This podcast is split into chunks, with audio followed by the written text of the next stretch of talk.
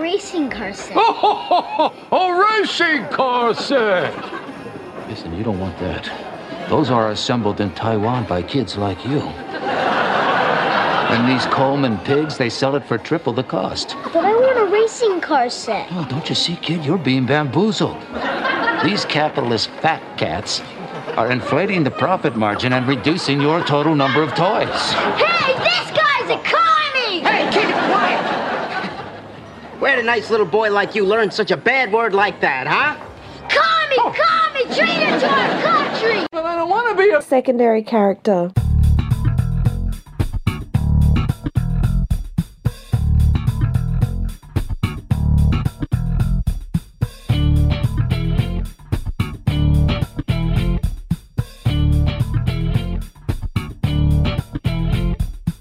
Peeps, buddies, friends, pals. Hello. Hey, What's going on? not a lot.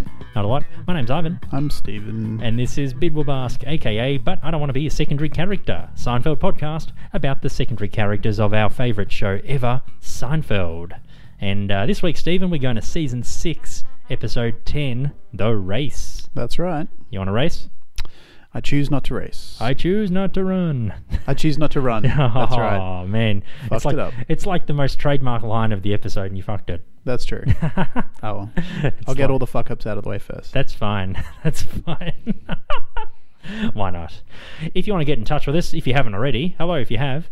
Bidwabas.com is our website, and we're on the socials at BIDWBASC. And Stephen, what's our email address? Uh, bidwabaspodcast at gmail.com and you can listen to us on iTunes or wherever else you get your podcasts. If you want to review us, rate us, or just spread the word, that would be amazing. Pretty cool, huh? Yes.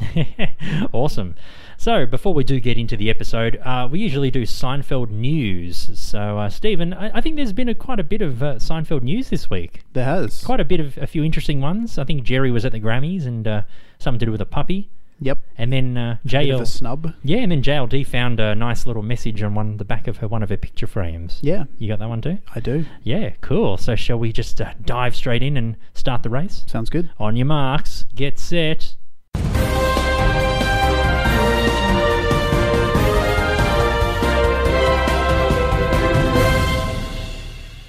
So, as Ivan hinted at before, uh, Jerry got snubbed through the week. He did. Well, snubbed in the past, but it came to light through the week. Yes. So, through the week, Twitter user Honored Spirit uh, tweeted a story about once meeting Matthew Broderick with his daughter. Ah, He was, maybe still is, a fan of Matthew Broderick. yeah. I'd And he hope was- so. He's a cool guy. Yeah, they were in uh, Montauk, which is sort of in upstate New York somewhere. Okay. Yep.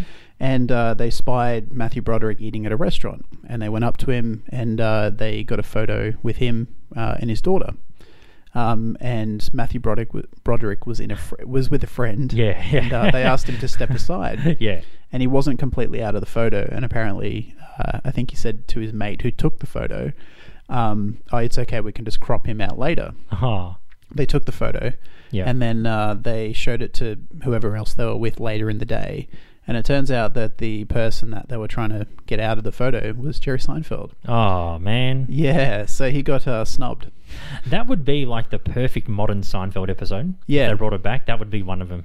Jerry would base an episode on him getting Yeah. cropped out of a Yep. of a photo. I could see that happening. that's a pretty interesting idea actually like if seinfeld ever did come back it wouldn't but just No. pre- pretending it would i wonder if seinfeld would be in the show would be as big as seinfeld is now I don't think so. or you know a bigger comedian than what he was in the 90s Or maybe it'd be like you know the Will and Grace revival. You know, it's still a bit popular, but not as groundbreaking as Mm. Yeah. the original show. yeah Yeah, i never watched will and grace yeah, i watched it a bit in the 90s but it's not bad. yeah It's different. It was pretty good. Yeah, yeah. Uh, So poor Jerry got snubbed. It is. Yikes. Yeah, so I'll read the tweet quickly, uh, which summarizes the story. It says A few years ago, a friend of mine took his family out to Montauk on vacation and had stopped at a little store to get snacks. And who do they see but the star of stage and scream, Matthew Broderick? And they take the picture and go back to the car, all big grins, to the rest of the family, who all shout in unison, What is wrong with you? Jerry Seinfeld is seen, uh, seen standing off to the side in the photo.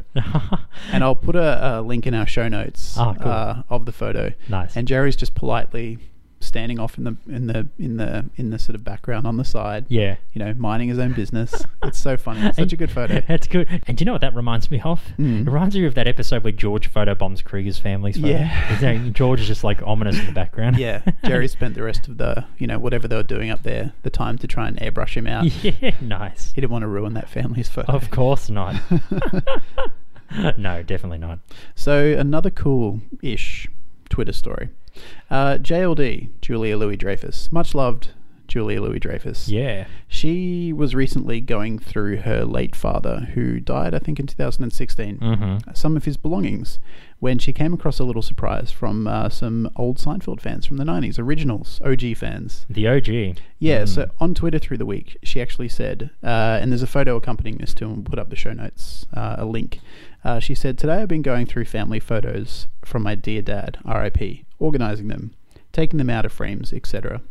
Look what I found in the back of a framer message from the framers at Mount Kisco, NY, I'm assuming New York, from 1993. Fun, right? Yeah. yeah. And uh, in the back of this photo, when she took the frame off, it says, Elaine rules, we heart, like a love heart, Julia. We love Julia. That's cool. Yeah. Really cool. Oh, Really cool surprise. yeah. Yeah, so we'll put a link up to both of those pictures. Uh, they're both really cool. That would have been very nice. I'm sure she Yeah. would have been, considering what she's gone through. You know, Definitely. uh, good on you, JLD. That would have been a nice little memento. That's or a nice right. little thing. yeah, You Hmm. know, in reference to her time on the show. that's it.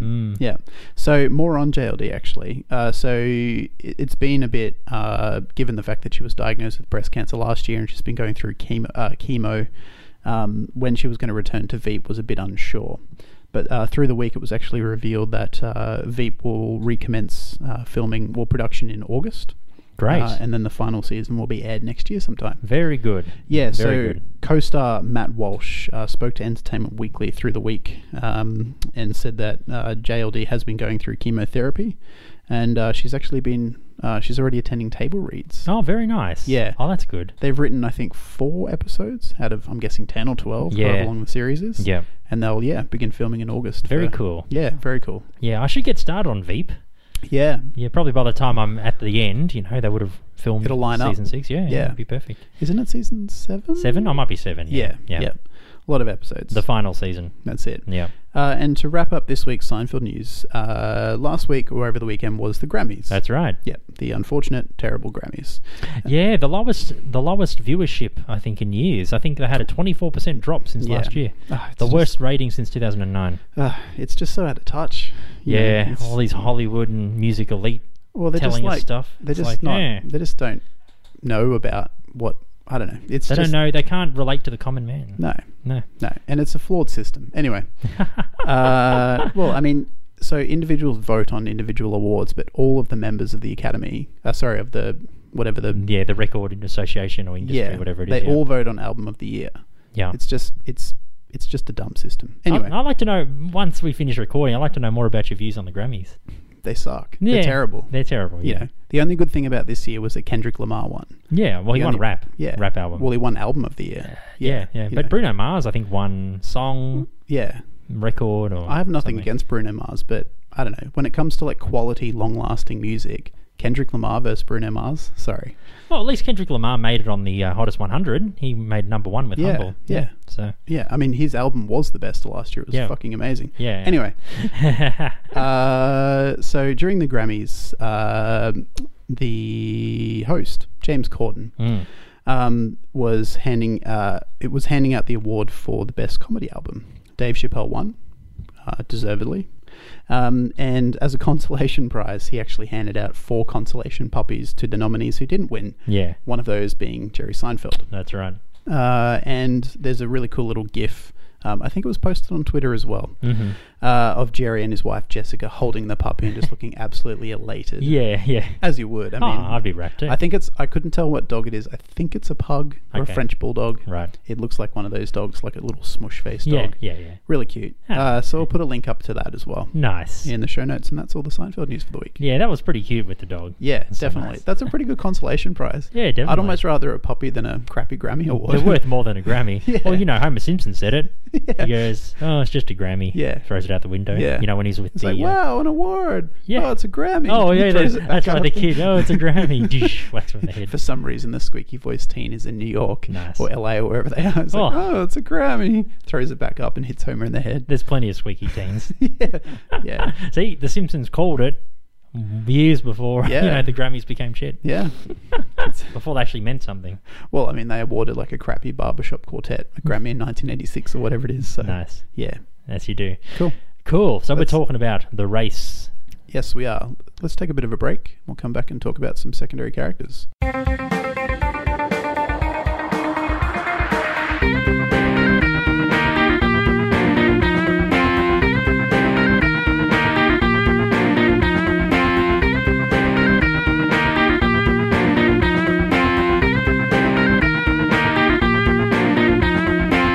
And you're on, but I don't want to be a secondary character. And uh, Ivan, why don't you take us through a bit of a synopsis of the race this week's episode? Sounds good. Let's go on the running the running blocks. On your marks, get set. Oh, Kramer's car backfired. Jerry, he's reenacting what he did in high school, and he wins the race by ten yards. What's that famous Olympic song that they play like during oh no, like, that, that's slow no, motion? that's the Superman theme. no, no, not in the episode, but Oh, like Chariots of Fire. that's the do, one. Do do do do do, do do. Yeah, I do should play do, that. do, do. Yeah, Yeah. I'll, I'll have some Chariots of Fire. You probably heard just before some Chariots of Fire style theme music. Yeah. Yeah. I'm going to put that in. I already put that in, I should say. Yeah. yeah, this is, yeah, yeah, post production. Yes. What? Huh? Yeah, one. Yeah, so very inspiring race music will, uh, racing music will uh, Yep. be in here. It'll so. make you want to uh, go for a jog while listening to Bid Wabask. Exactly. We're promoting uh, Healthy- health, health and fitness, healthy Yeah, lifestyles Healthy lifestyles, yeah. amongst our listeners. And speaking of healthy lifestyles, the race. I guess. Good segue. Indeed. I don't know. Yeah, season six, episode ten, first aired in the U.S. December December fifteen. Oh boy, nineteen ninety four. Directed by Andy Ackerman and written by Tom Gamble, Max Prost, Larry David, and Sam Cass. Saw that. I know Everyone but Seinfeld. everyone but Jerry, surprisingly, considering it. This is a Jerry episode. Yeah. So I'm very surprised that Jerry didn't uh, get his fingers in the pie, so to speak, the Seinfeld pie. There you go. The, oh, he can't do it all, I guess. No. No. Jerry's excited to be finally dating a woman named Lois, played by Renee Props. Maybe I will, Lois. Maybe I will. He's surprised when he finds out that he wor- that she works for his high school adversary Duncan Meyer, Don McManus. Duncan Meyer. Jerry Seinfeld.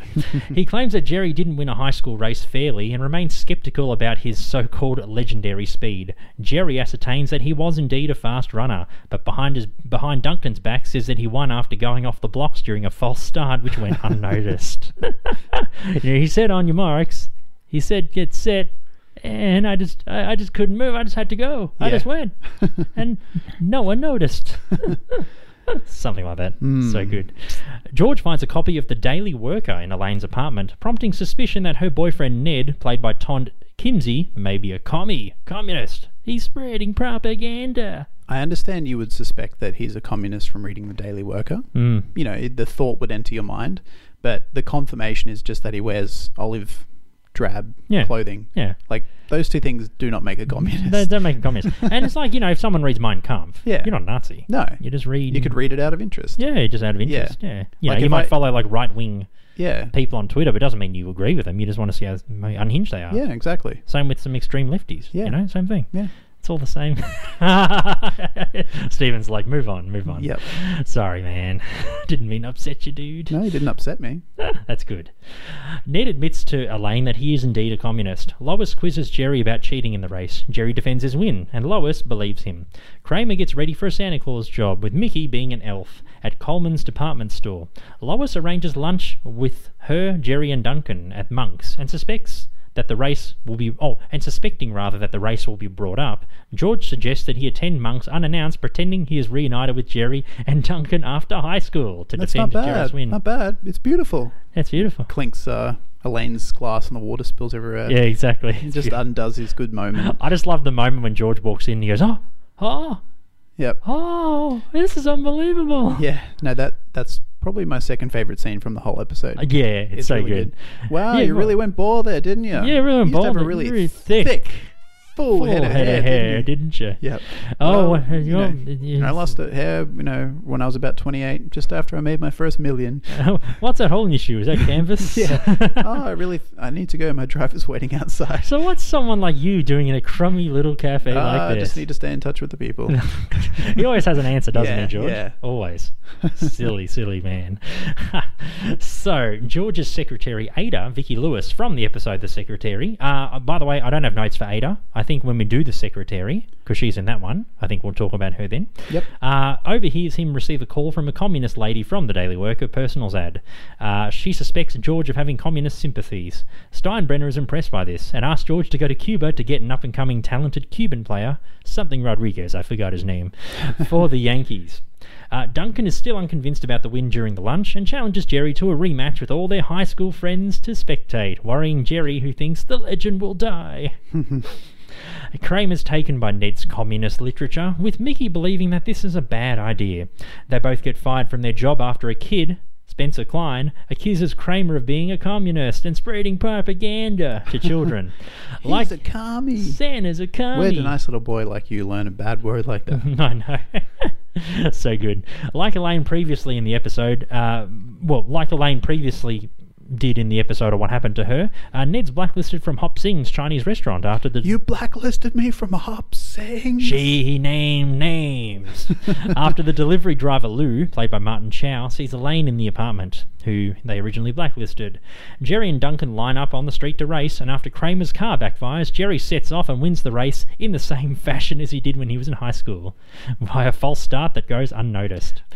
I love the look on Duncan's face in the slow motion as he's I capturing. know, him. he's like, no. Yeah. Like, you know that mug you got me where it has the race? You know, it Yeah. has Jerry. at that the was the finish line? inspiration for doing that Yeah, this week. if you like, you know, you're talking about Jerry like photobombing a photo. Mm. Duncan photobombs like in the far right hand corner. you that's see like true. the, the look. Of, I don't have the mug with me, but you see like Duncan's face, the Yeah. despair that goes over his Yep. face when Jerry crosses the line with his arms in triumph, triumphantly raising his arms in victory, and then you see Duncan's face just go all sour, like ah. I do feel sorry for Duncan.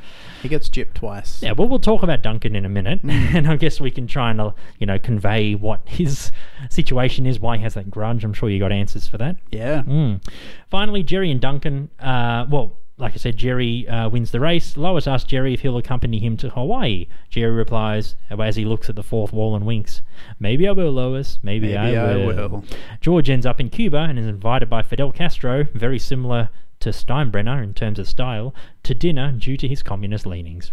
I like uh, Fidel Castro's name uh, uh, line when he says, you know, comunisto simpatico. Ah, muy, muy, muy, sí, muy. simpatico. Yeah, sí, simpatico, muy, muy. Mooey, mooey, mooey. George like mooey, mooey, mooey. That's a good scene as well. It is. Yeah. Other secondaries in this one include Elaine's friend at the department store, Arlene. She's played by Denise Poirier. Uh, Eva St- Svensson, or Eva Svensson rather, as the he's spreading propaganda kid's mum. That's what I call him. The Yep. He's spreading propaganda kid. Yep, the, Uh, the, the anti-commie kid. that's it. They're the patriot. Yeah. Uh, Mark. The capitalist kid. Indeed. Mark Christopher Lawrence, he plays the department store boss. Get your asses out of here. and Claude Earl Jones, he plays Yes, Mr. Bevilacqua. Yeah, Yes. the, uh, the gym teacher.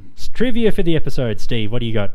Uh, well, I believe we've got two points between us. Yeah, go for yours. Uh, this is the only episode. What's the first and the only episode where Jerry or anyone in the show breaks the fourth wall? That's right. Yeah, when he winks to the camera. That's right. So Yeah. right at the end, uh, when uh, Lois, I should know her name. Maybe I do, Lewis. Yeah. Maybe I do. Just like in Sci- uh, in Superman, that's what uh, Superman does at the end with Hmm. Lois. Lois Lane. There's so many Lois references, and actually, that that wink to the camera is a reference to the Superman TV show that happened, I think, in the 30s or maybe the 40s or 50s with George Reeves when he played the role. Ah. Right. He used to wink at the camera and break the fourth wall. Okay. Quite regularly.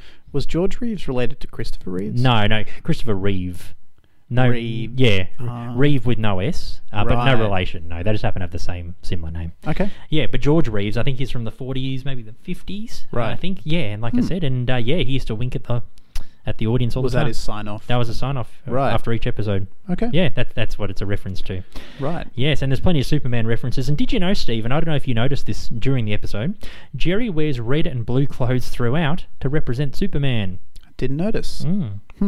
He does. Yeah. Hmm. And you know how Stephen, you know how uh, you like pausing different parts Mm. of scenes and you like analyzing them. One thing that stood out for me, you remember how there was Hop Sing's whiteboard with the list of band names? Yep. So you know there's Elaine Bennis. Yeah. Two There's the, uh, things. do not deliver list. in the That's right, the back. do not Yeah. deliver list. Two facts about the whiteboard. Yep. Number one, the other names of people on the blacklist are some of the crew members. Ah. So I was wondering, like, what kind of names? I was hoping there were like maybe other secondary characters or Yeah. deep, like Newman was on there or something. You know, it'd be like people Yeah, like that. I that was you like, would know. I paused it for a good five minutes and I was looking at the wo- the names. I thought, well, I don't know who these people are. There's Elaine Bennis. I've got the obviously. names here actually. Yeah, you do. We've got yeah. Mm-hmm. Norman Brenner, Darren Henry, Ali Bunch, Yeah. uh, Elaine Bennis, and I couldn't make the rest out. Yeah, but they're all members of the crew. Huh. There you go. Yeah, right. And another one, Stephen. You know, last week we talked about the sniffing accountant. Mm-hmm. There's a reference to the episode. You notice the two exclamation points next to Elaine's name? Uh, yeah. Yeah.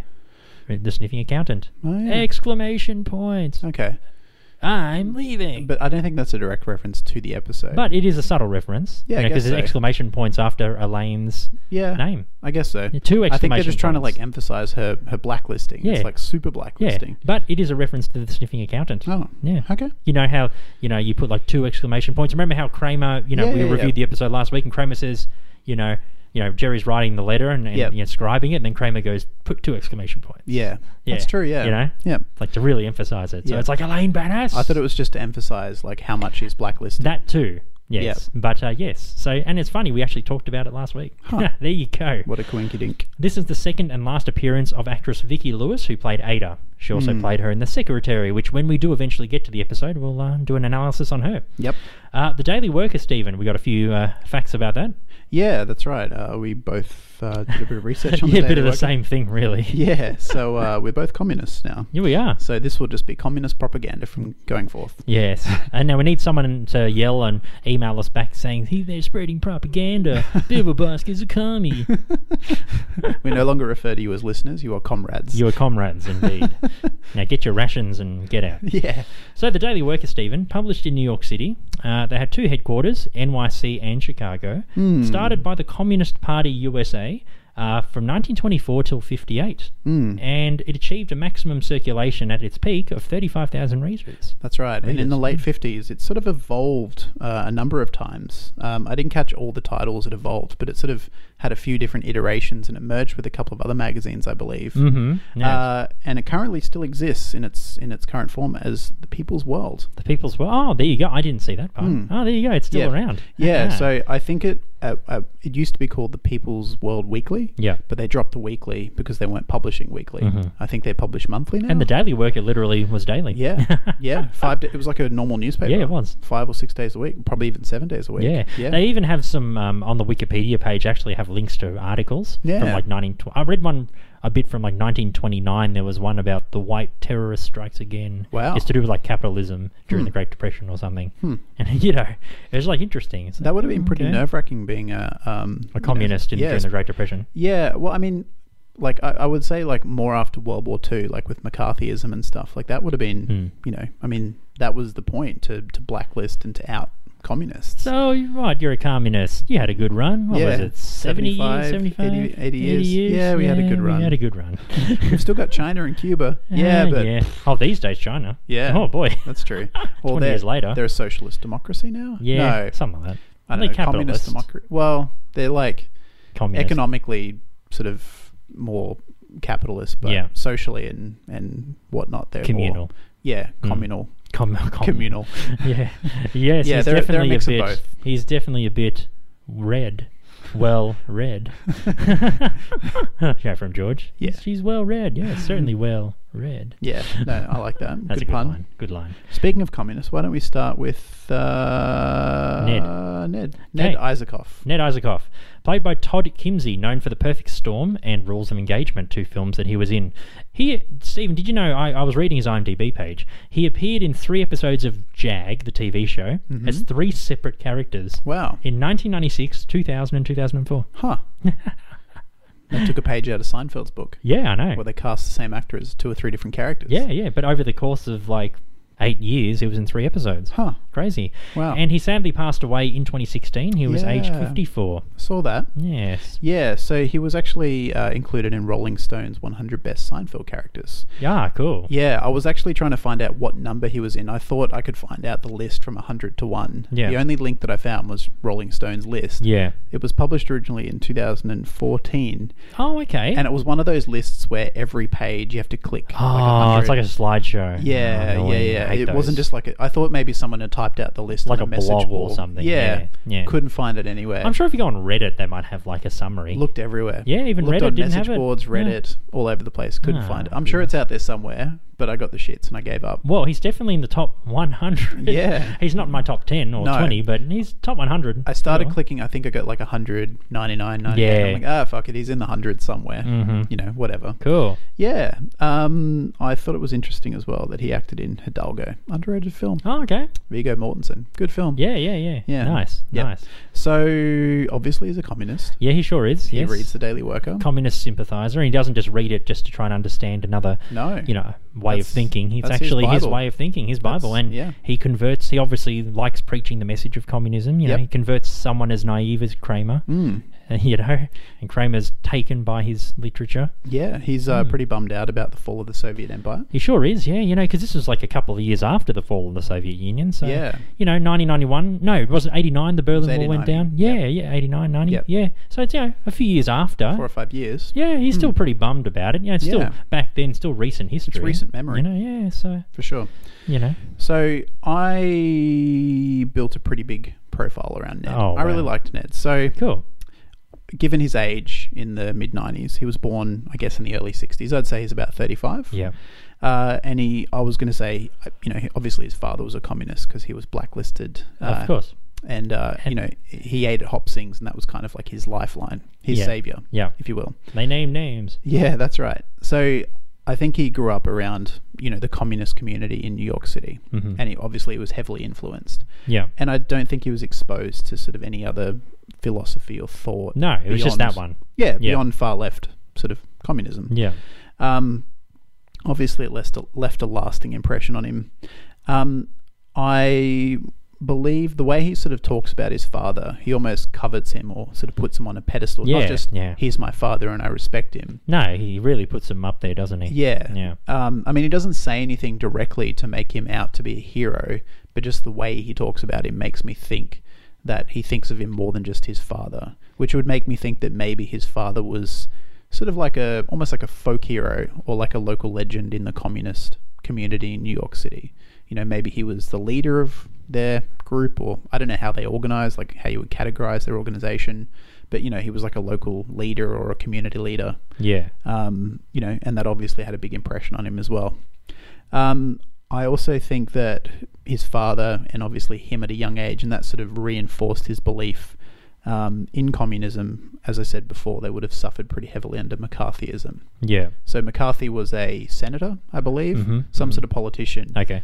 who was staunchly anti-communist, and he enacted a bunch of policies um, that basically, uh, you know, ousted communists Yeah. in like entertainment and you know any sort of form of public life, um, and it became known as McCarthyism. It was sort of like, you know, communist panic, if you like, Yeah, you know, okay. like moral panic. Moral panic, yeah. yeah, against communism. Like you know, they're all gonna, you know, it- like if you're a communist, you're obviously a Russian spy. Wouldn't that have been like we didn't live during the Cold War, Hmm. of course, but shit, that would have been scary living like you know because apparently I heard that kids would get trained to go under their desks, you know, when a bomb goes off. Hmm. Yeah, It's like just hide under your desks, crouch. yeah. You know, it's like imagine It's like learning there's a, that. there's a name for the method. It's like duck and cover, or like yeah, duck, and cover or something. duck like that, and- yeah, yeah, something But like imagine like living for thirty years or forty years, Yeah, thinking living- that you know, believing the the propaganda that you know the commies will come and kill you, and Yeah. and vice versa for the Russians too. Yeah. you know, Well, I think that was more about you know yeah it was it was sort of a reaction to communism, but it was Yeah. about the constant threat of nuclear war. exactly. You know, and it was a pretty realistic threat. Which is almost appropriate in these this day and age Yeah, too, that's especially right. North Korea and the US. you Yeah. know.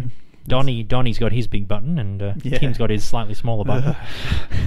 Did you watch the State of the Union the other day? I listened to all of it, and Oh, it, fuck him, he's such an idiot. yeah. It's all just he Oh, um, had it's all some just good teleprompter points. bullshit. Oh, he had some good points. He doesn't but, you believe know. a word. He's the most insincere motherfucker on the planet. Anyway, he's too dumb to believe that stuff. Anyway, Anyways. down with capitalism. Go communism. Go Ned. Oh, no wonder you love this character, Stephen. Stephen spreading propaganda. I'm a commie. Stephen's a commie, everyone. So because he suffered because Ned suffered a lot from discrimination, you know, growing up and he saw a lot of discrimination against his sort of community, I think that made it hard for him to form trusting relationships. And I think Elaine is sort of his first girlfriend outside of his community, like outside of someone who he didn't know for a long time prior, like, you know, someone directly from his community, outside the tribe, if you will um, you know, and I think it's sort of his first step outside of the, you know, the what is comfortable and what is known to him. So I think going out with Elaine is a bit of a risk for him that he wanted to take to sort of, I guess, spread his wings. Hmm. You know, when it maybe maybe he realized that communism doesn't have all the answers. Maybe he's just trying to search for something more, Hmm. Yeah. or bigger. Yeah. you know, Living in a capitalist society. Be Yeah. pretty hard being a communist. Yeah, definitely. And not just sort of philosophically or ideologically, but just practically. Like how do you how do you operate in a capitalist world when it sort of represents what you don't believe in? Yeah, and a good point is Elaine trying to buy him a shirt. Yeah. And, you know, usually if someone, your partner buys you a shirt, it's like, oh, thank you. You Yeah. know, it's so nice. Whereas he's like, oh, I don't want to wear it. Yeah. Probably it's got capitalist, you know, because you purchased the shirt from like a corporation, From a shop or something. from a shop. I don't Mm, yeah. want to, I don't want to, I don't want to wear it. Yeah. I'd rather wear these rags. Yeah. Or these olive coloured clothes. Drab olive-coloured clothing. Yeah. Yeah. Yeah. Yeah. Um what does she say? He's like, you know, can't you just be like a successful communist? A success. Can you at least look like one or something? successful communist. Successful communist. What is a successful communist? I don't think there's ever been a successful communist, or maybe Stalin.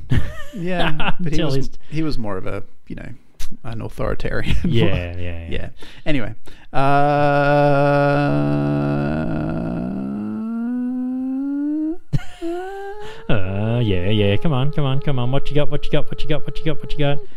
I was thinking about what sort of communism he would align himself with, Mm-hmm. and I know- Marxism. Cultural Marxism. No, no, Marxism I think is a bit too generic for him. I think he would be a bit more nuanced, and based on what he says, and the fact, I think his original belief would have just been classic, you know, Marxism. Hmm. But then over time, maybe in line with his wanting to step outside of the communist community, I think he would have moved into more of a Trotskyist. Okay. And Leon Trotsky was a communist. Oh, they talk about Trotsky, don't they? Yeah. They reference him. yeah, Yeah. I think they mentioned him once. Yeah, Trotsky. Who am I, Trotsky? Oh, or what do I look you- like, you- Trotsky? You, look like Trotsky. or that's right. something, He's yeah. like, that's not a bad thing. Yeah, actually, that's probably what made me What think. made you think about? it? Yeah. Yeah. And yeah, because Elaine goes, "You look like Trotsky." Yeah. Yeah. Mm-hmm. And I mean, Trotsky was a politician in in Stalinist Russia. Yeah. But he was also critical of mainstream communism, and he sort of had his own branch Right. of communism that became Trotskyism. Cool. So I think uh, Ned sort of aligned himself with a more nuanced version of of communism. Cool. So enough of this propaganda, Steve. Spreading your communism. hey, I'm just talking about Ned. no, you are. Yeah. You are. So overall, you like him? I yeah, I like him. He's Yeah, cool. he's not not bad. not just for who he is. I just think he's funny. Yeah, yeah. He's he's sort of the highlight of the show, really, for okay. me yeah, yeah. personally. He's probably the best secondary character. Yeah, Yeah, I'd say so. I would even say that Uh, his, The, the best in the episode, I mean. Yeah, Yeah. I would even say that his performance is better than, well, maybe not Kramer. Uh, No. No, actually, yeah, probably just the best secondary. Now that I think about it, Cool. did you have anything else about Ned? No, I didn't. That's all I had, really. Okay. you had all of the information. Yeah, yeah. No, I like Ned. Yeah. Why don't we talk about Duncan? Duncan, played by Don McManus, credited as Don R. McManus for the episode, known for National Treasure and Air Force One. Yes, Yes. He was also in Dexter. Oh, cool. Yeah, Duncan Meyer. yep. I think Nice. he played a killer. Yeah. Dexter. I think Yes. everyone was a killer in Dexter. S- I think Duncan c- wanted to be, you know, representing the school in athletics. I think he was a good runner. I think he was actually like a top runner. Mm-hmm. Ah. Yeah. Something tells me like he wanted to go to state level. Like in Australia, we've got like state level, national level, Yep. Mm. district level, you know, different level. I don't know what it's like in the US. Yep. But, you know, he wanted to maybe race for his state or maybe eventually become an Olympian, maybe want to go to the Olympics. Yep. I think he was a keen runner back in the day. And then, you know, he won all these races and stuff. You know, he actually mentions he, he beat Jerry like three times. Yep. You know, and Jerry was always probably like third, fourth, second, you know, maybe fifth sometimes, you know. Because in other episodes, Jerry does mention that he's a fast runner. I can't remember what episodes. Mm. Yeah. So I think he is a fast runner, but I Yeah, don't but think probably he's- not like the best. I think I Duncan. don't think I think Duncan is number I think one. Duncan's the number one. Like he, he was number one in his grade. Jerry's probably t- second, third, maybe. Yeah. Maybe fourth. Up there, but not Up the there, best. but not the best. Yep. And I think, uh, yeah, you know, after the false start, Jerry wins, and Duncan thinks, "Hang on, Jerry, I've beaten you three times already. I've seen you run. You're not that great. Yeah. You know, I want to become like an athlete or a, or a professional athlete, Olympian, whatever. Mm. Why the fuck? Why are you taking my glory? Yeah. You know, he's obviously clearly very jealous of Jerry. Yeah. You know, and then you know George and everyone backs the story of, "Oh no, Jerry's just fast. Mm. You know, he just beat you by ten yards." He's obviously very bitter. Like he's holding on to Extremely. that bitterness. And I think what happened was he, I think Jerry basically ruined his career, his burgeoning athletics career. I think Duncan said, you know, some guy like Jerry can beat me. How can I be up there with the best? So But he Duncan became knew like that an he- office worker. but Duncan knew that he cheated. So no, it's he, not like- Ah. sus- he suspected he did. He was skeptical. he never said you cheated. He said, I don't think just you won the doubted race. us. Because Right. everyone said, oh, because Jerry says he got off to the false start, but Mm. it went unnoticed. No one noticed. Except Duncan thought, how could he beat me? I'm number one in the school or in the grade. Right. How can he, who's like second, third, fourth fastest, So do you beat think me he by would- 10 yards? You know, Okay. like how does that work? So do you think he Yeah. that would have left him a bit disillusioned Very disillusioned. And I think with running? yeah, and I think he would have said, if I can't beat this hack, this third-rate runner, Yep. according to him, you Yep. know, how can I can make I in the Olympics? compete? Ah. How can I compete? And then he probably just gave up on his dream, Right. and then he just became an office worker, Okay. like a manager or something. Yeah, I was trying to figure. I think it- I think that just ruined. I think Jerry ruined his dream. Wow. Yeah, I think he did. uh, Yeah, That's a hot take. But I, I think like Hmm. it is. Yeah, yeah. And I he's like been it. bitter about it ever since. Yeah, he obviously holds on to it, and it all sort of comes back when uh, when he runs into Jerry. Mm. Yeah, yeah. In Lois's office. Yeah, it's been like simmering for years. Yep. He's thinking I could have been in the Olympics by now, or I could have, you know, I could have tried, you know, gone to trials, or I could have m- done this. I could have been an athlete, traveled Yeah. the world, you know. Blah, blah, Jerry blah. represents all of his uh, lost dreams. and it's another life that Jerry's ruined, or one of the core was ruined. that's true. ruined Duncan's life That's true. inadvertently because of a false start. That's true. Yeah, Huh. there you go. I didn't think I would feel sympathy for Duncan. I do feel I feel sympathy for the guy. Yeah. I feel so bad for him because I think he was going to be probably not a top Olympian, but he would have probably made the Olympics. Yeah. you know, when he was like 18, 20. Yep. You know, maybe probably wouldn't have gone all the way, gold medal or whatever, but, you know, he would have done the 100 metres, Hmm. Could 200 have. metres. Yeah. Duncan Meyer. That's got a ring to it. Duncan you know, Meyer, he and the sounds gold like- medal goes to Duncan Meyer. He sounds like uh, someone who'd be in like the Atlanta 96 Olympics. It's like Duncan, Duncan- Meyer yeah. representing the United States at Atlanta. I mean, how old was he in, in this episode? Say 36? probably 30s. Oh, okay. I guess Oh, it- maybe, he maybe could have like gone to like Barcelona or maybe 92. What was 88? Was that 88 Los Angeles? was- No, 84 was Los Angeles. Seoul. 88, yeah, it was Seoul, Seoul. I think. Yeah, he Yeah. Hmm. could have gone to Seoul in 88, even uh, 84. He could have gone to LA. True. Yeah, so I think he could have been a potentially very exceptional athlete Yep. Hmm. in on the track, 100 meters, 200 meters, and then because Jerry, third rate, second rate runner, beat Cheater. him, cheater, and you- and the and the, the thing that rubs salt into Duncan's wounds is Hmm. everyone believed that Jerry's faster than him, but Duncan's like, no, I train harder, I've worked harder, I've won more races. He even like I said, he mentions at the lunch, I've beaten you three times, Yep. you know, I've killed you. So that You know? the fact that no one else believes him, or no one else takes his side, or no no one else even doubts Hmm. Jerry's ability to win. That's just insult to injury. Exactly. Maybe that I don't know if they mentioned it in the episode, but maybe that run was like a trial for something. Okay. So maybe the winner would have gone on to like Eh? Yeah. Hmm. the state level or something, and then maybe Maybe there was like a scout there, a scout, like yeah. a talent scout. And then they offered Jerry, and then Jerry probably said, you know, oh, I'm not really keen, or maybe Well, he said he didn't. He never raced again. Oh, no, so he that- never raced so that again, he yeah. didn't- there was no potential Yeah, for him to so lose. maybe a scout came, you know, did dodged Duncan and went straight to Jerry. Ah. You know, like what Jerry does in slow mo, who pushes a lane and goes to Lois. It's like Yeah. that. Like the scout pushes Duncan away, goes to Jerry, and then. J- She goes, oh Jerry, do you want to come to, you know, represent New York or you know whatever it is in like the state championships or whatever. So that race not only made him disillusioned with racing in general, it Yeah. also ruined his career, like an opportunity. an opportunity, yeah. huh? And he probably never never went back to it. Yeah. Hmm. He said, that's it, I'm done. You know, that's it.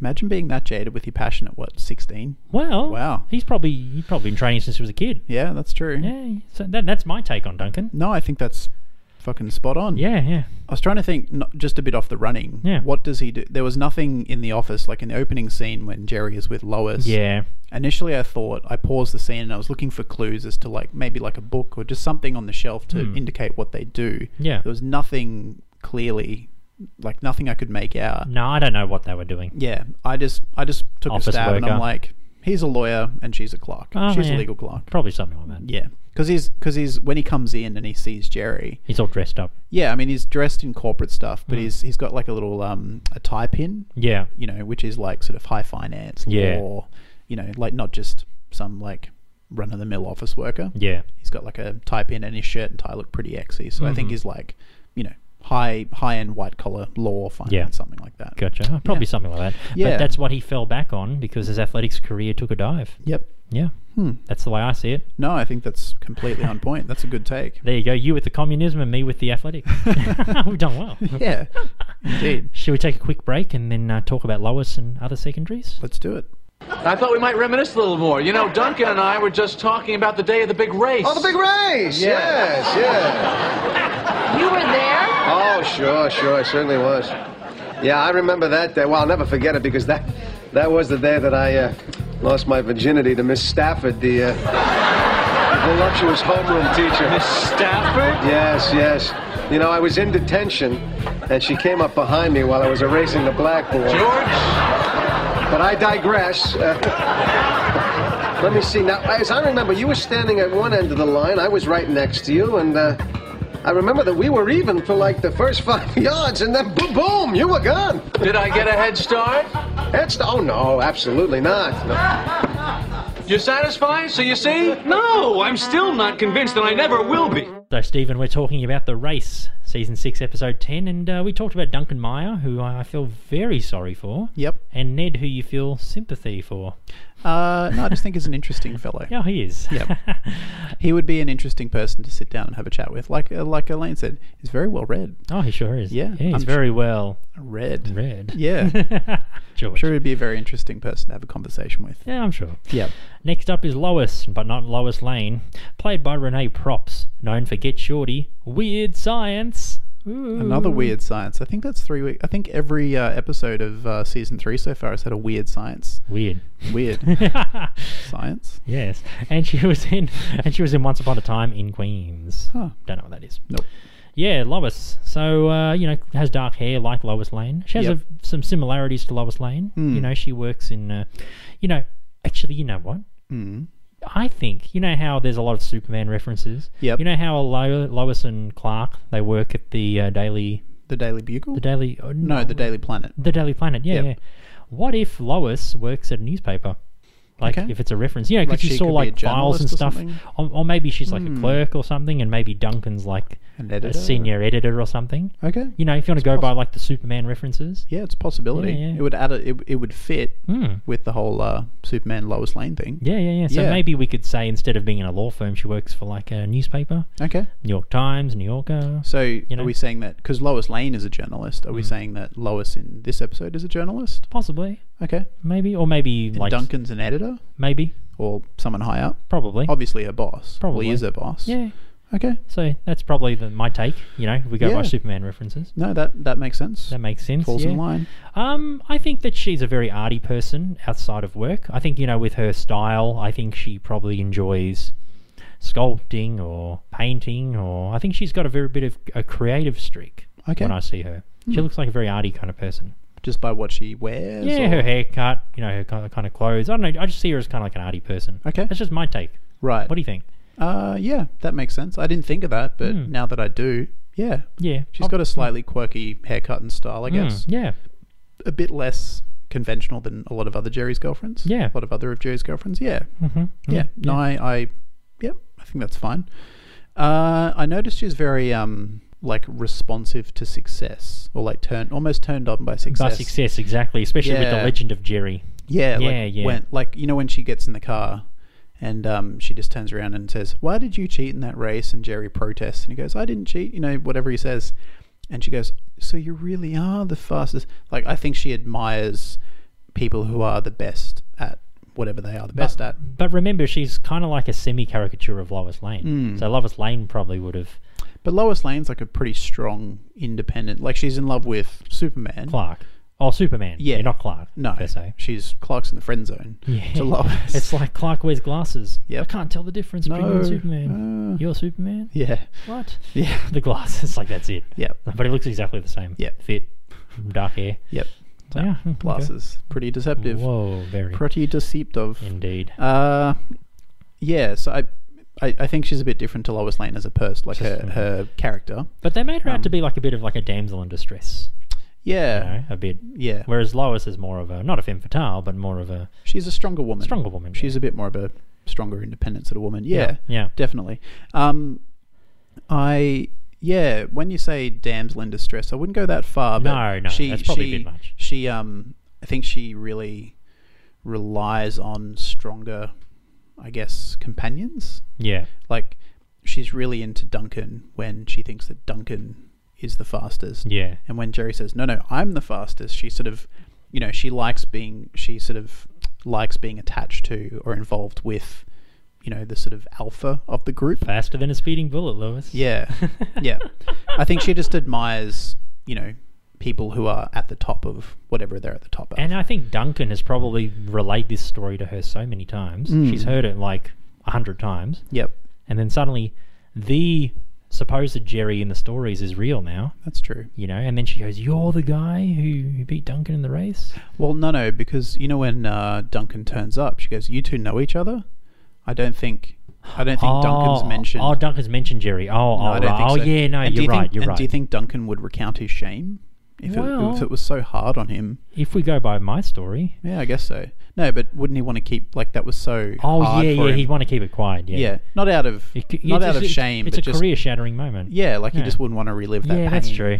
Yeah, That's why he hides behind his s- editing job. yeah, yeah, that's true. Mm-hmm. Yeah, um, Good point. I did notice that when uh, you know when George comes in and pretends to be a millionaire architect. That's right. You know they What- do. what's say, that whole issue? Canvas. Yeah, I like to mix with the people. Yeah.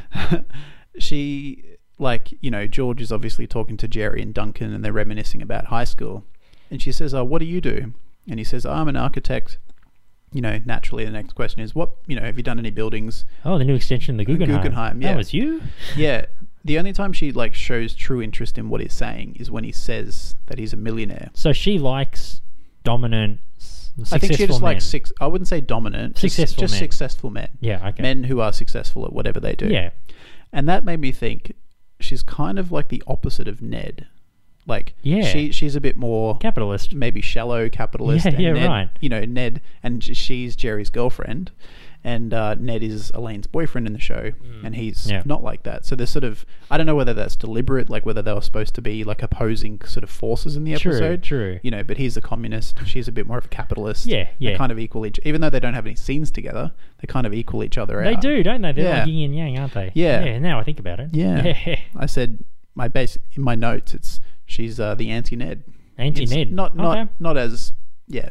There's not a, not as much of her in the episode as Ned, but yeah, I think she's that was sort of maybe a deliberate thing in the writers' room. And I, don't love know. how Jerry's like Superman, Duncan's Lex Luthor, Yep. and Lois is Lois. Yeah, I was listening to a Signcast, the American Sign Oh, podcast. yeah, yeah, I was yeah. listening to this episode. Hey guys, if you listen, Yeah. and they were talking about um, uh, like if Jerry is Superman, who would be his Lex Luthor? And- Duncan. well, in the whole series, it would be it would be Newman. It'd Oh, be Newman. Yeah, yeah, Yeah. yeah, Whole series. Yeah. yeah, and then right. they were like, well, who would Duncan be? Like you know, as a, as like a, and they were like, he could be Zod. Or like, oh yeah. that's the only other. And then you've got Bizarro Superman, Bizarro Jerry. that's true. Kevin That's true. from. Uh, Is Bizarro Je- uh, Superman a villain? I think he is. Yes. Okay. I think Lex Luthor. I think we talked about this in the Bizarro Jerry episode. I think Right. Ah. he's created by Lex Luthor, and he looks like Hmm. Superman, and he res- kind of resembles him. Right, Yeah. but just a bit off. Yeah. Okay. Yeah. Bizarro. Right. So I never you- really read much DC. No, I it's was more okay. Uh, of a Marvel Marvel guy. That's right. Actually, I watched Logan the other day. So Oh good. my god! I can't believe Hugh Jackman wasn't nominated for an Oscar. I know. Incredible performance. So good. Incredible. mo- I can't believe the movie wasn't nominated. It's so good. The movie should have got an It's a Academy Award it's like nomination. it's like a good western film. I know it didn't even feel like a superhero movie. Not at all. And it was violent and gory as fuck. Totally. But it was great. Like when he sticks his claws up in the head. Like yeah, rips heads off and shit. Fucking Ah. Yeah, and what's the the young girl's name? awesome. Uh, Laura. Laura? Laura. I think it's Laura. She's a total badass, man. She's a total fucking And then weapon. spoiler alert. Mm. Professor Xavier Yeah, and and Wolverine. It's gonna happen. Yeah, it's gonna Yep. happen. good one, Jerry. Yeah, thanks, Telling- Jerry. Telling, telling, uh, you to to- hang to- up the boots, hang up the claws. Hang up the claws. Thanks, Jerry. I think it was time though. Yeah. he did look. old. I mean, when you watch him in, he started in '97, so he'd been doing it for 20 years. Yeah. If you watch, I mean, he would have been mid 30s. Now he's in his 50s. Yeah. Like physically, he could still do it, But- but, you know, like Wolverine doesn't age. No, no. You know, he lives. He's immortal, basically. Yeah. So his age significantly as an actor. But they made it so he was poisoned. yeah, That's how he died. That's true. yeah. Yeah, that's Yeah. Hmm. true. No, but yeah, Logan is Oh, So phenomenal. good. It's like a Western, you're right. totally Phenomenal. Yeah, and just really bleak and ah, so good. Yeah, I know. It's fabulous. Uh, who else have we got? Let's talk about Mr. Bevel Aqua, Yeah. the gym teacher. He was played by, yeah, Claudel Jones. Cordell Jones. not, related to James. No, Jane, yeah. Yep. He was known My for Miracle. son, Simba. I just, I just Luke, remember. I Him, am your father. I just remember him from uh, Field of Dreams. Oh, James Earl Jones. Yeah. nice. He's like the uh, the disgruntled writer. You know, he's like a hermit. nice. Yeah. oh, I remember um, him in Conan the Barbarian.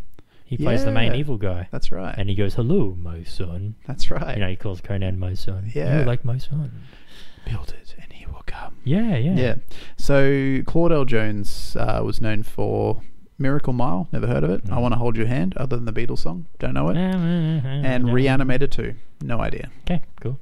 He was Jerry and George's gym teacher. Yeah. He's still the gym teacher. Yep.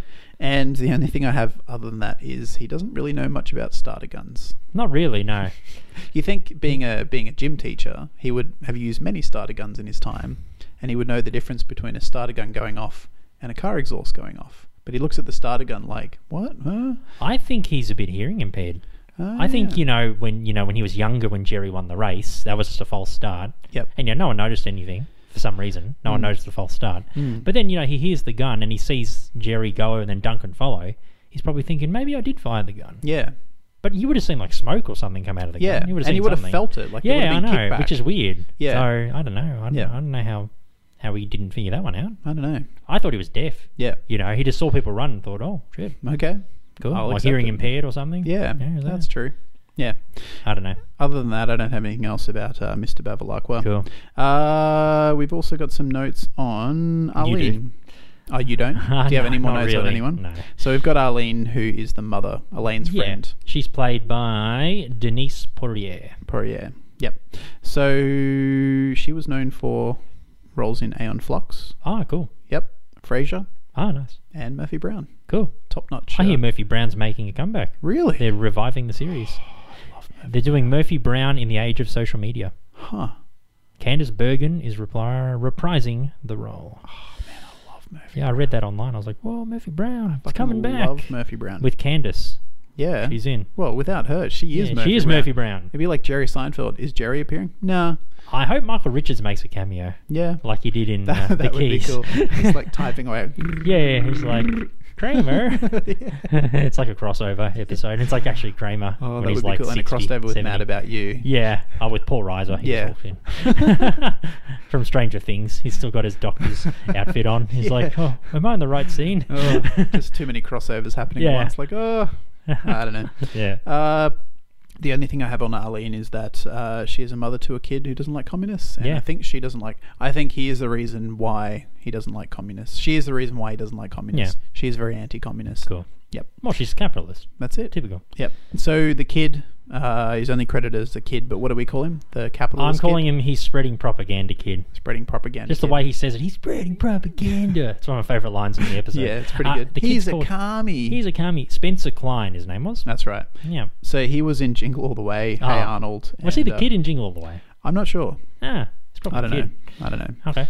Uh, he seems to know a lot about communism. He does. Like Obviously you know, from his mother. yeah.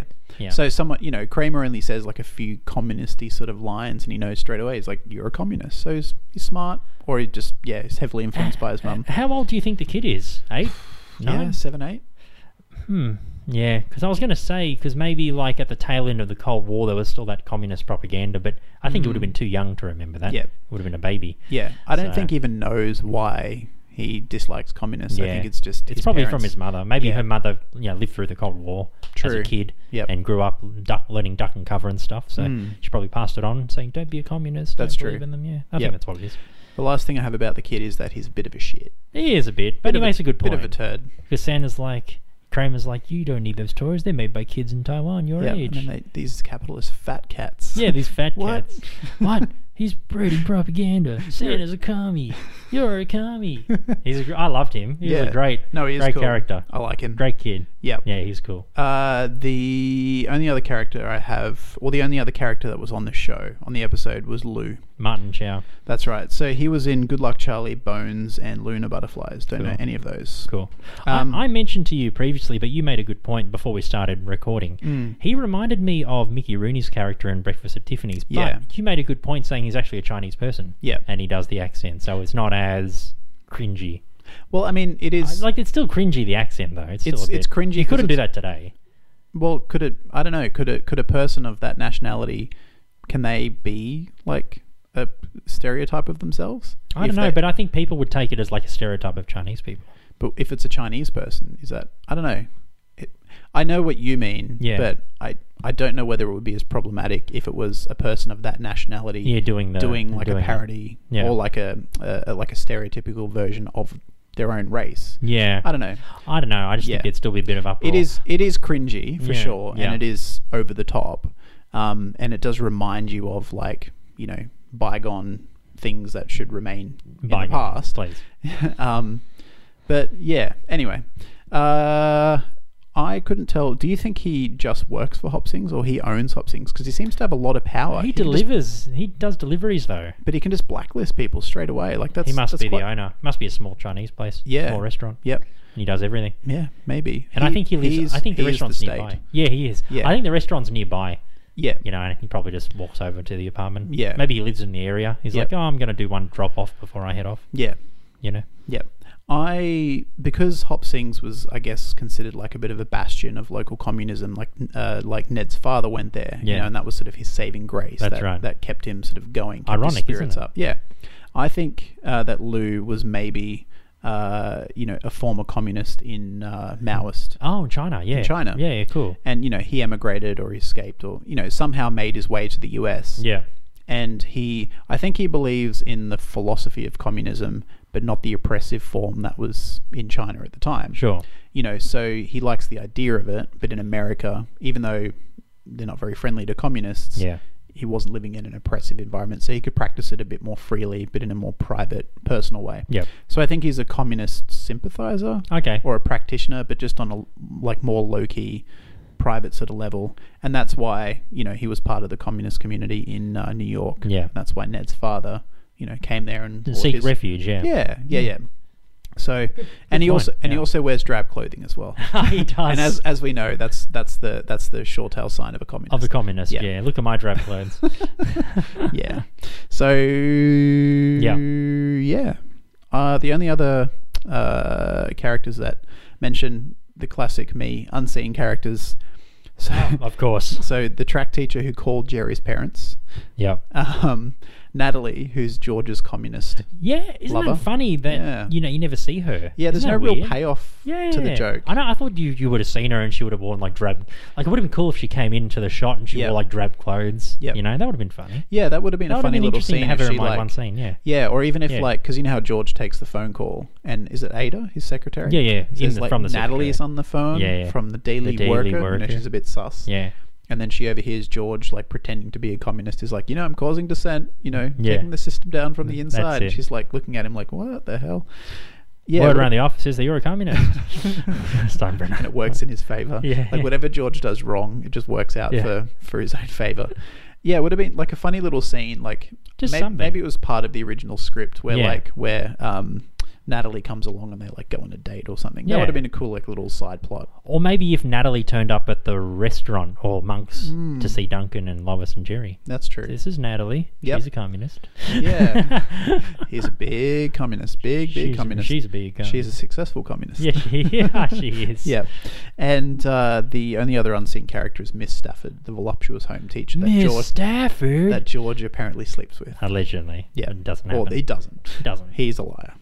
And that's all the secondaries for the week. That is for The Race Season 6, Episode 10. The question is after this break, where does The Race sit in our top 34 episodes overall? it's an ever growing list. That number just gets bigger and bigger every time. Yep. And the most important one out of all the secondaries we spoke about for The Race, do any of them turn up in our 10 or our 20 o- of all time? You will find out. This is Bidwabusk.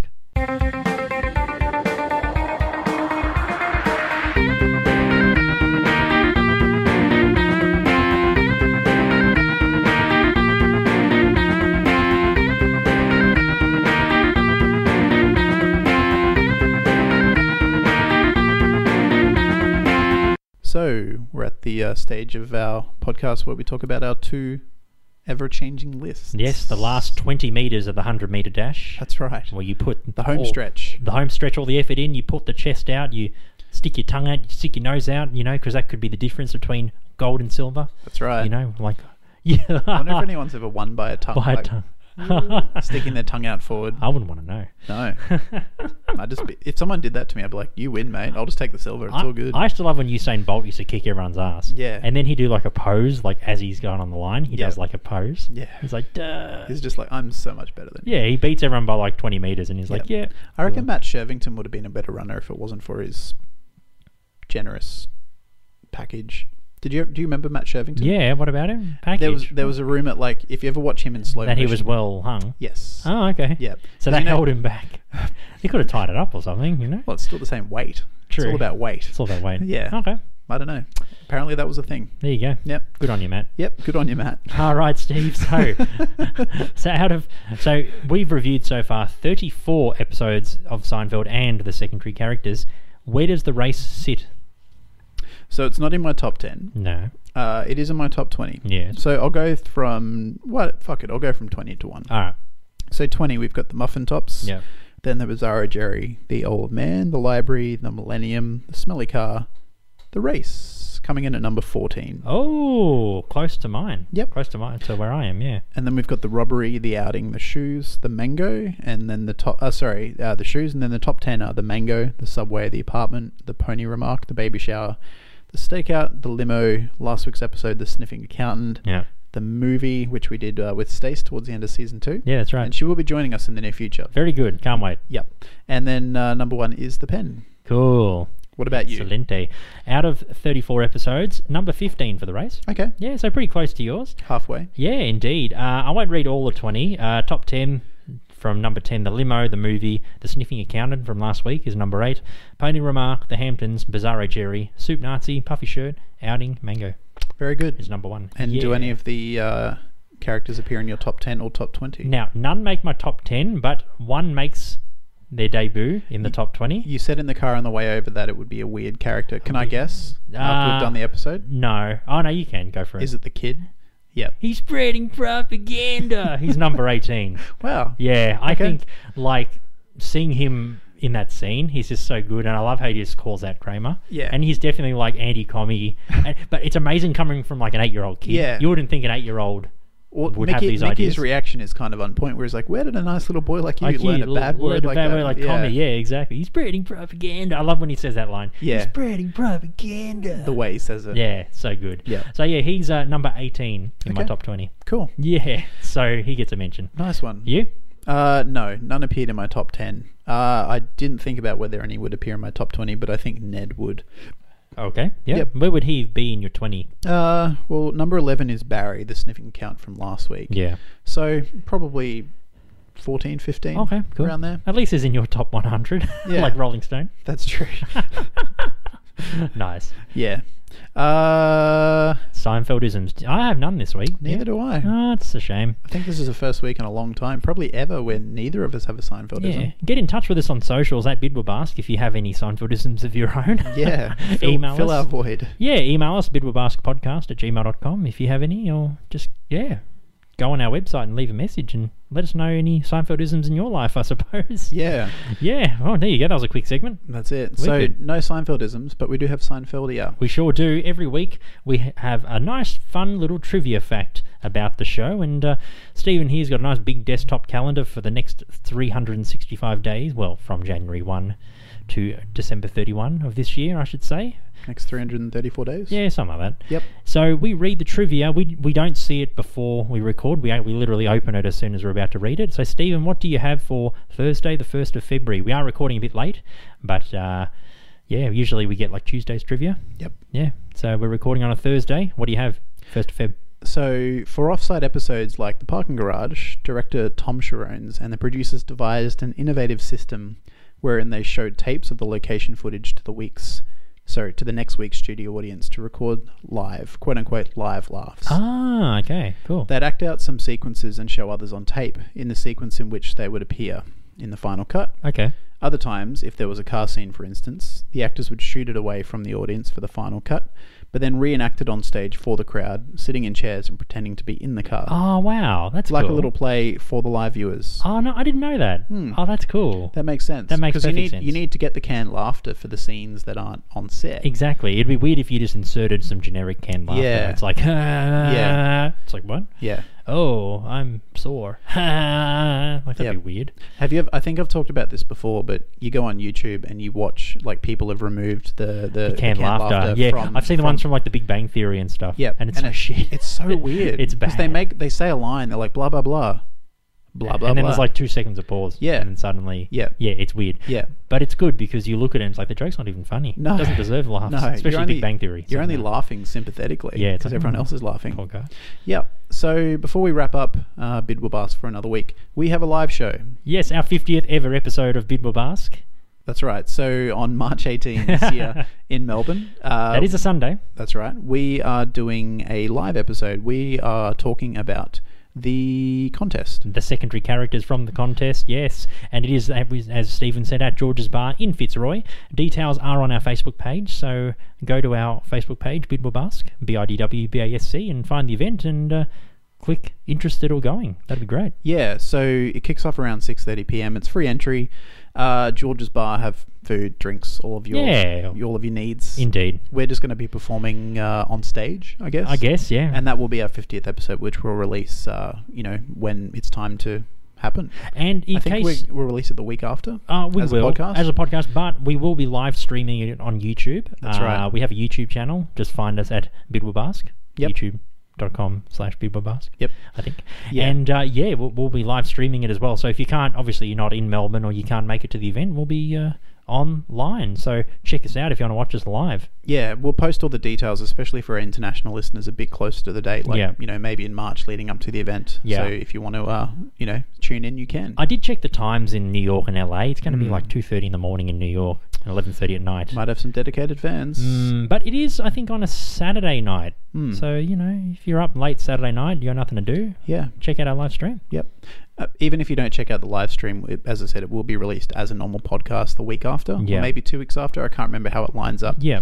Um, and that'll be our 50th episode of the show. Yeah. So indeed. yeah, it's uh, George's Bar, March 18. If you can come along, that would be awesome. Yeah. Um, it's not a big venue, so we don't expect a huge crowd. But um, yeah, if you want to turn up and hang out and watch us do our thing live, that would be amazing. Hopefully, I can, hopefully we'll see heaps of you. Yeah. But, uh, see how we go. So there we go. Yeah.